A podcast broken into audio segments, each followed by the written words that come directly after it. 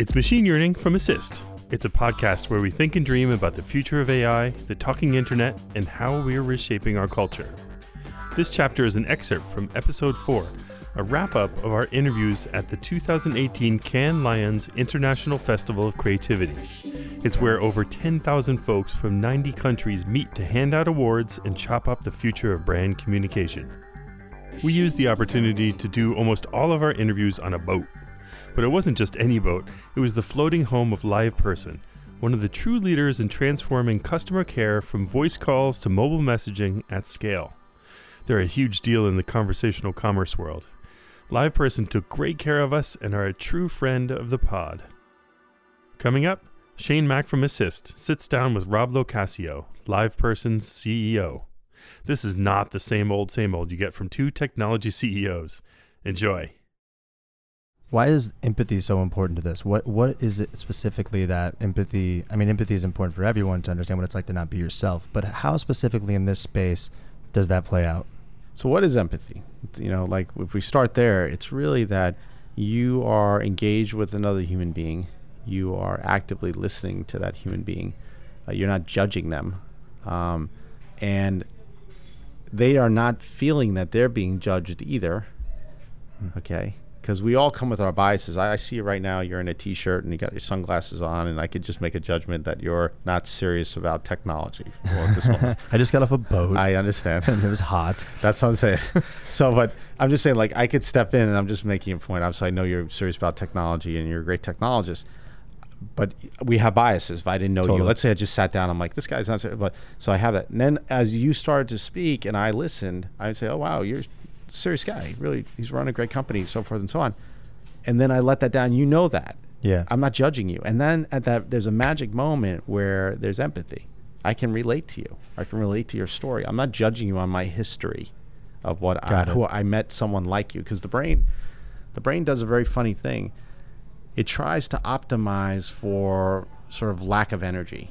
You know. Say more. What do you mean? So the brain, you know, when we're um, about 20% of our energy goes to our brain. So think of our brain is burning 20% of our energy through thought. And so in a day. So hmm. our brain is actively trying to do is use its filters to just put you put things into a box so I don't have to overthink it. You know, when you if you sat and overthought everything, you'll burn more than 20%. So, so bias actually comes from save it's trying to save energy and not have to think again. That's it. Wow. So that's the first thing. The second thing bias is is protecting.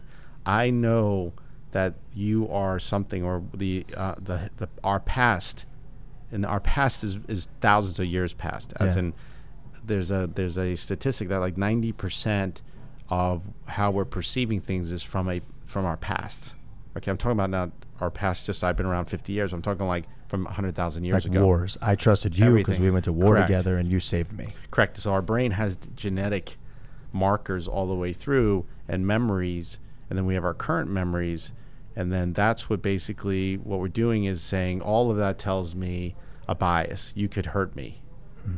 okay? You, you could hurt me. Like if you're if you were if you were black maybe i just have a natural bias because that's what i've had and that's what's been around for years in the world you know, or the people in my group of people. Hmm. i don't know.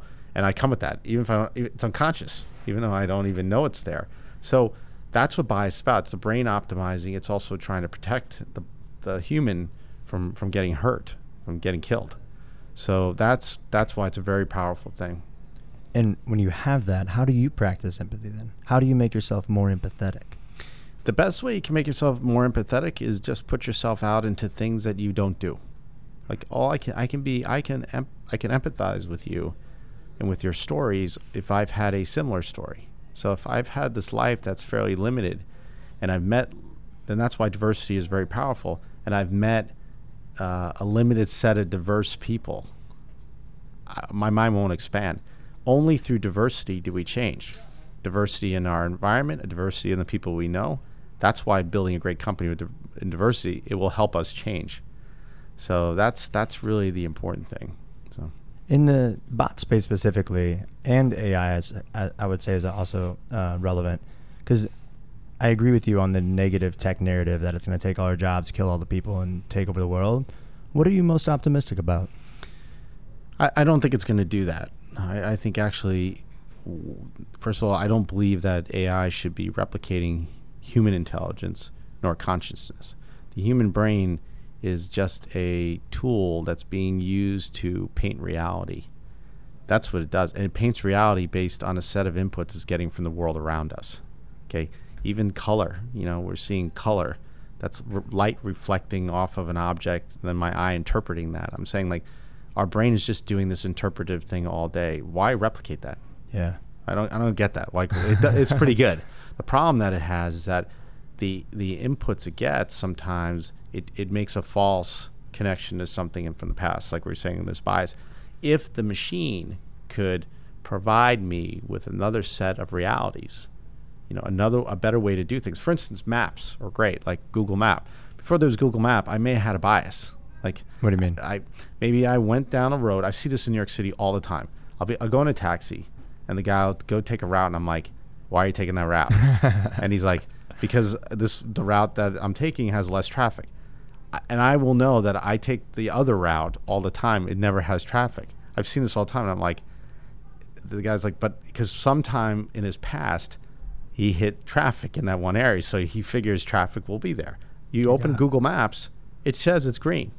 I'm going. Yeah. Sometimes it says red. Sometimes it says make a right, left, right, left to get around things. That's that made my reality in the world I'm living in much easier. Like maps also allowed me to discover things. I can find restaurants. I can find things. So maps and Google Maps is, is when you think about machine learning and the data, what they've done is make my, the way my brain is processing reality better. I, I can better get from point A to point B, and that's what we want is more maps created around us. That's a great example. Uh, that's one of those ones where I think 50% of my childhood parents' fights were around directions to places. Yeah. Like that is a that hits a trigger in me of like remembering always like no I know which way go left it's not left it's right Yeah. I remember every time we got stuck in traffic up in the Bronx coming back from New Jersey, my dad was convinced that a game let out at Yankee Stadium. It was like if there was traffic, it was a game in Yankee. Even if the Yankee, it was wintertime, the Yankees weren't playing. He's like, a game must have let out. Yeah, it's like because he had something that happened in his past where a game let out and he was in traffic. You know, and 60 years later, the game had to ha- left out. So you're right. That's also a great example of people trusting the machine enough. And once it got there, because I remember even, and I would go back to the Midwest and I would have Google, Google Maps open. And even two or three years ago, they, people would be like, no, I know how to get there faster. And I'm like, it literally says, like, I know all three routes and exactly how fast. Um, So, so we'll trust the machine. This goes back to back to building bots. We'll trust the machines when they start to paint a a reality that makes life easier for us and how we think, which is not hard because most of us do trust Google Maps. Like I said, some people, but most of the world are trapping, uh, trusting electronic maps now. You know what's learning. fascinating about what you just said, though? I never thought about this way. It's, I think it's a really good analogy for bots where you have to let people see where they're going, point A to point B, know there's other routes, but to get to the same end goal.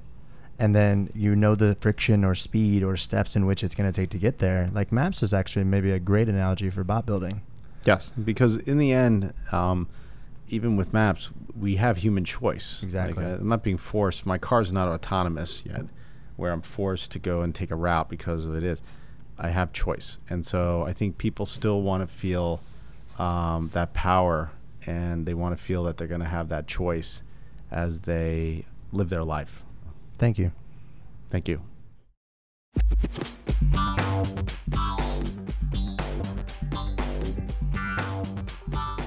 All right, thanks for listening.